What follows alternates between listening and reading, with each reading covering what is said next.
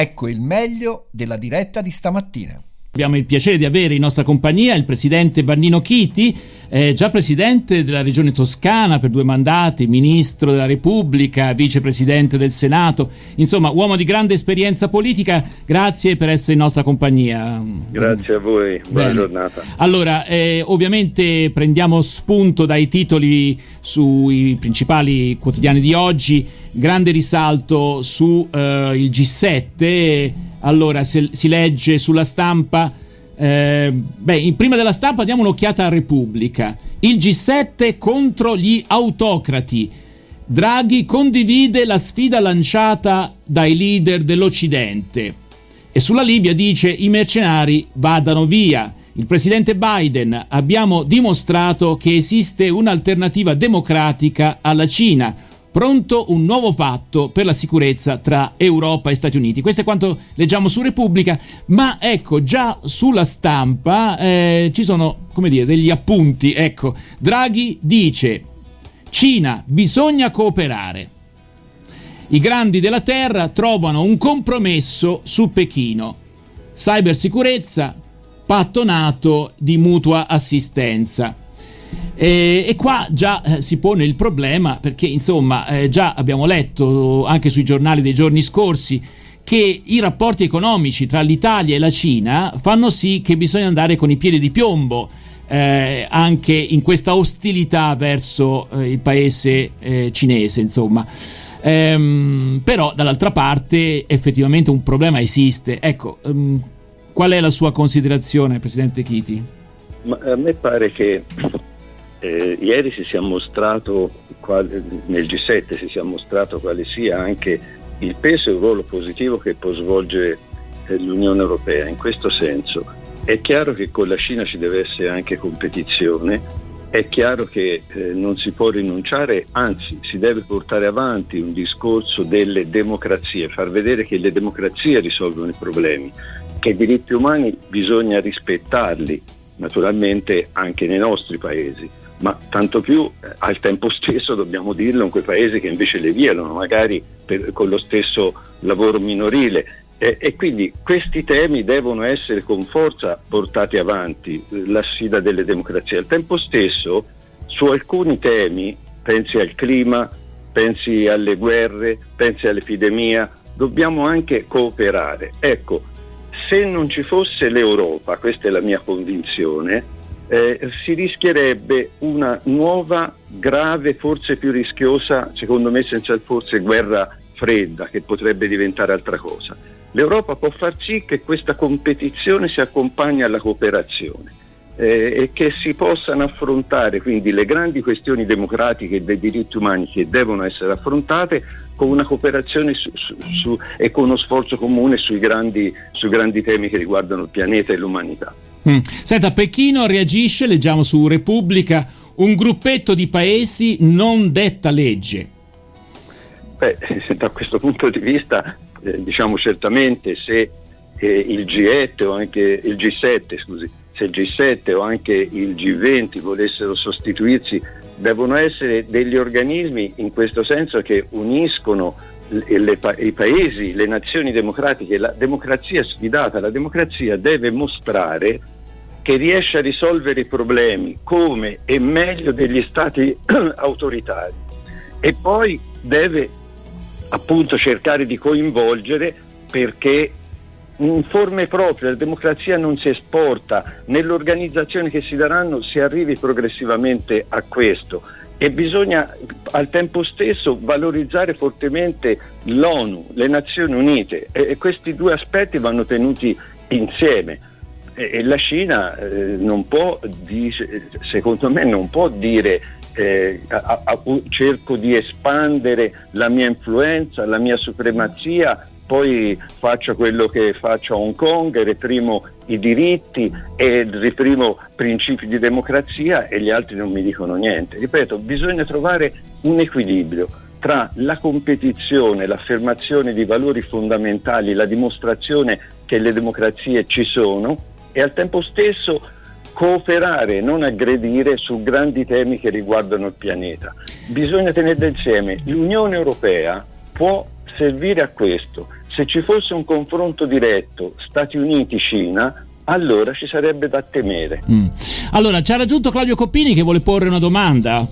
Sì, Presidente, buongiorno, grazie di essere buongiorno. con noi. Eh, sulla prima pagina del Corriere di domenica, eh, un, torno adesso ai temi invece interni, no? cassa, depositi e prestiti, un cambio importante, il manager Dario Scanna Pieco prende il posto di Fabrizio eh, Palermo e, e c'è un cambiamento radicale proprio di stile. Ora ricordiamo che la cassa dei depositi è praticamente la cassa dei risparmi italiani, più di 500 miliardi di depositi del popolo italiano. Ecco, ma qui c'è proprio un cambiamento totale di stile e anche di muoversi, di linea rispetto a quello del presidente eh, precedente, fra l'altro qui citato nell'articolo che insomma era abbastanza imbarazzante anche dalle, dalle, dalle, modalità di cui si viveva in questo istituto, ascensori speciali per i, i manager, hostess. Vabbè, vabbè, insomma, questo tutto, sono ecco, particolari. Ma proprio anche il cambiamento invece di linea. Allora, che è ne importante pensa? questo cambiamento.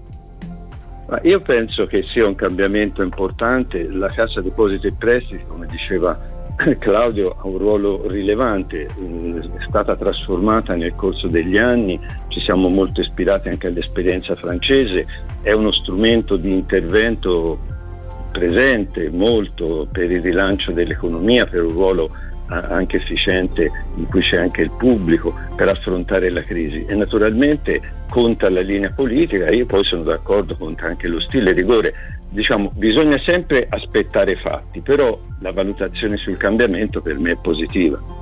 E allora io direi a questo punto ci ascoltiamo Edoardo Bennato con un brano assolutamente bellissimo, almeno dal mio punto di vista, Un giorno credi, e poi torneremo a parlare con Vannino Chiti su RVS. Allora rimanete con noi su RVS. Un giorno credi, Edoardo Bennato.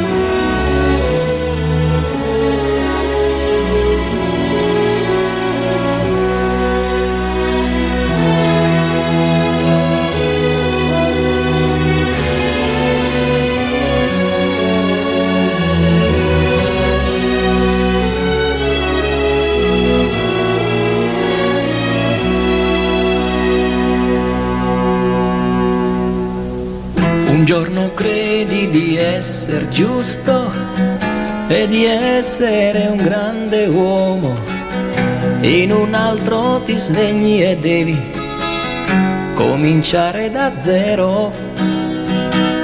Situazioni che stancamente si ripetono senza tempo, una musica per pochi amici come tre anni fa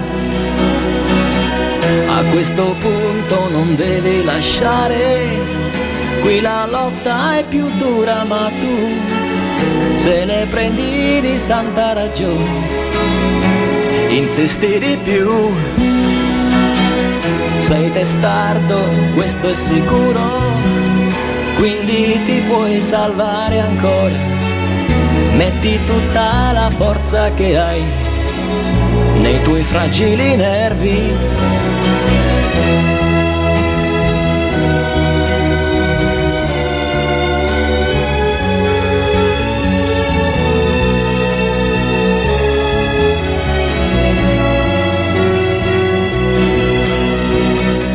Quando ti alzi e ti senti distrutto, fatti forza e vai incontro al tuo giorno.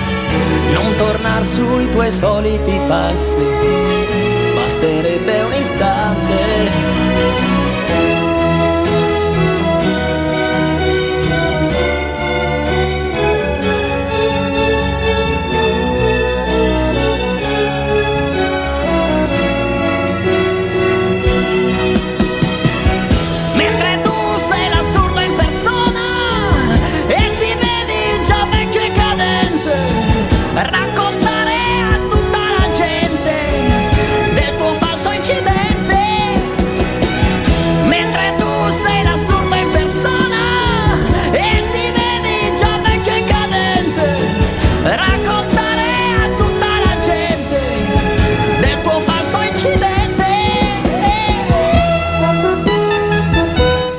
Edoardo Bennato, un giorno credi, un giorno credi di essere un grande uomo e poi un altro giorno si tratta di ricominciare tutto da capo. Questa è la vita, io credo, e forse anche la vita politica, eh, da, in un certo senso. È la vita, è, è la, la, vita, vita è, è, la vita, è la vita politica. Ma Bennato, eh, se possiamo Bennato è uno dei, dei, dei, cantanti tra i miei preferiti. Ecco, vedi? Allora abbiamo trovato. Penso, sì, avete trovato. Perché penso che nelle sue canzoni ci sia eh, in forma poetica con una musica che a me piace molto anche appunto una riflessione sulle esperienze e sulla vita. Certo. E anche questa, anche questa, è una di quelle. Infatti, allora, ehm, un'altra notizia che ovviamente è ben presente su tutti i giornali, Israele e la svolta. Allora, normalmente, insomma, leggiamo che la svolta è rappresentata dal fatto che Netanyahu non è più al capo del governo israeliano, sia pure con una maggioranza risicatissima di un solo voto, è stato estromesso, è stato estromesso il re di Israele, qualcuno dice, ma la svolta, eh, secondo Repubblica, in particolare di un commento che troviamo di Yesh- Yo- eh, Yehoshua, ora saniamo le ferite, coinvolgere gli arabi è una svolta, ecco perché in questa alleanza stranissima che va da destra a sinistra ci sono anche gli arabi. Ecco, una battuta, eh, Vanino Chiti, su questo, se se la sente. Sì, sì, ehm, l'ha, comunque bene sintetizzata lei. Ci sono questi due aspetti che lei sottolineava da giornali. È un governo certamente fragile, è una maggioranza che ha un voto in più e tuttavia è una grande occasione perché per la prima volta sono coinvolti nel sostegno al governo, è coinvolto un partito arabo-israeliano. Questo eh, dà diciamo, a Israele una maggiore coesione interna quello che diceva Joshua, cioè superare certe ferite che sono ferite interne. E io mi auguro che dia anche la possibilità non solo di riprendere una cooperazione internazionale e non chiudersi, ma cercare di risolvere e di riprendere quel cammino eh, che era quello di Rabin, di Isaac Rabin, di un grande primo ministro, il cammino di due stati per due popoli che vivono in pace e allora darebbe forza anche a questo impegno che negli ultimi mesi c'è stato, va visto, va salutato positivamente, di rapporti diplomatici che si stanno aprendo tra Israele e paesi arabi. Bisogna garantire la sicurezza di Israele e bisogna garantire l'esistenza di uno Stato arabo-palestinese e costruire la pace in quella regione che è ai confini dell'Unione Europea certo. e nostri anche. Senta, invece tornando all'Italia, eh, si legge su Repubblica primarie PD, flop affluenza a Torino. Vince lo russo il candidato anti 5 Stelle. Il civico Tresso, battuto di un soffio dal favorito, crolla la partecipazione, hanno votato in 11.631 ed è apparso su, credo sul Corriere della giornata di ieri, un suo intervento. Eh, si legge il titolo Chiti e Tardi dovevano riunirsi subito perché le, l'emendamento fu presentato L'ex ministro del, nel nuovo libro dice il PD incompatibile con la sinistra moderna. Insomma, sono naturalmente vari temi sul tappeto, ma insomma, proviamo a, a trovare un filo conduttore. Che ne pensa? Sì, allora io non il PD è incompatibile con la sinistra moderna, ho detto, ho scritto eh, in un mio libro ultimo che è uscito in questi giorni il modello di partito con cui si è realizzato il PD eh, non ti, consente. I titolisti una... sono terribili, eh? No, no, ma poi nel testo corretto. Cioè, eh, lo so, lo so, certo. È vero che poi è quello che dice lei a volte colpisce si legge il titolo questo, se, il mod- se il modello di partito è una confederazione di correnti elettorali come di fatto oggi purtroppo è non si esprime la possibilità di essere la casa comune plurale dei progressisti. Questo mm-hmm. per quanto riguarda eh, il primo aspetto. Il secondo aspetto è che io ritengo che c'è un compito della magistratura e c'è un compito della politica sulle questioni generali anche stando alla Toscana. Il compito della politica era, io sono guardi convinto, lo spero e sono anche convinto per quelli che conosco, che le persone coinvolte escano bene dall'indagine, lo spero davvero, ma ne sono anche persuaso dall'indagine giudiziaria, ma c'è un compito della politica. La politica deve dire qual è il rapporto tra pubblico e privati e qual è il ruolo della programmazione. Deve dire che non si presenta, che è stato un errore, non non opportuno, ma un errore presentare un emendamento di cui non si, ci si rende conto, è stato detto neanche cos'è, ma che cambia una legge ambientale. Ecco, allora una, un attimo solo per far capire questo emendamento, che cos'era? Che cos'è questo emendamento? Era perché... un emendamento che cambiava eh, su un punto importante la legge ambientale in vigore eh, in Toscana e che allentava i controlli per quanto riguarda lo smaltimento dei rifiuti in alcuni tipi di aziende che erano miste tra privato e pubblico, quindi che avevano eh, smaltimento sì, sia di... Il che ha facilitato abusi sostanzialmente. No, non li ha facilitati per fortuna, ma questo non, non li ha facilitati diciamo perché il governo l'ha impugnato e, e, e, d'altra parte gli uffici della regione che avevano detto già alla giunta e la giunta regionale non era andata avanti, che era una strada sbagliata, eh, quindi gli uffici anche questo, non, oltretutto con l'impugnativa del governo, non hanno attuato. Uh-huh. Ma resta il fatto che se si presenta un emendamento che è sbagliato, non si può dire semplicemente n- non sapevo cos'era, certo, allora non certo, si presenta. Certo. E Sent- poi le procedure per approvarlo e poi il parere della giunta, su questo si deve fare chiarezza, chiarezza e si Chiaro. doveva fare subito. Senta, Sulle primarie ecco, non quindi, può essere la lunga ecco. partecipazione se Vede, nello statuto del PD ci sono scritte due cose, una mai attuata, che si può coinvolgere gli iscritti o quanti si riferiscono al PD in scelte programmatiche. L'altra che si possono fare le primarie per scegliere candidati a cariche di sindaco, di presidente di regione, di presidente del Consiglio. È una cosa importante anche questa seconda, ma se si fa solo questa si logora e quando ci sono grandi temi programmatici e non si coinvolgono allo stesso modo e non si fa discutere, non si fa dire la propria posizione e contare sulle scelte politiche, allora si va da poca parte, si, si, perde la, la rotta. Vede, quando è stato eletto, Letta, Enrico Letta ha detto una cosa importante, spero che non se la dimentichi, io è quello che dicevo anche in quelle note che ho fatto sul Corriere Fiorentino eh, Letta ha detto eh, più che di un segretario nuovo c'è bisogno di un partito nuovo, è per quello che penso anch'io, un partito che corrisponda ai valori e alle prospettive che il PD si era dato. E allora eh, noi segnaliamo l'ultimo libro appunto che lei ha scritto, Il destino di un'idea e il futuro della sinistra, Guerini Associati, di cui magari parleremo in una prossima occasione anche su questa, su questa radio. Intanto ringraziamo davvero Vannino Chiti per essere stato in nostra compagnia, le auguriamo una buona giornata e a risentirci. A grazie mille. Grazie, grazie. grazie.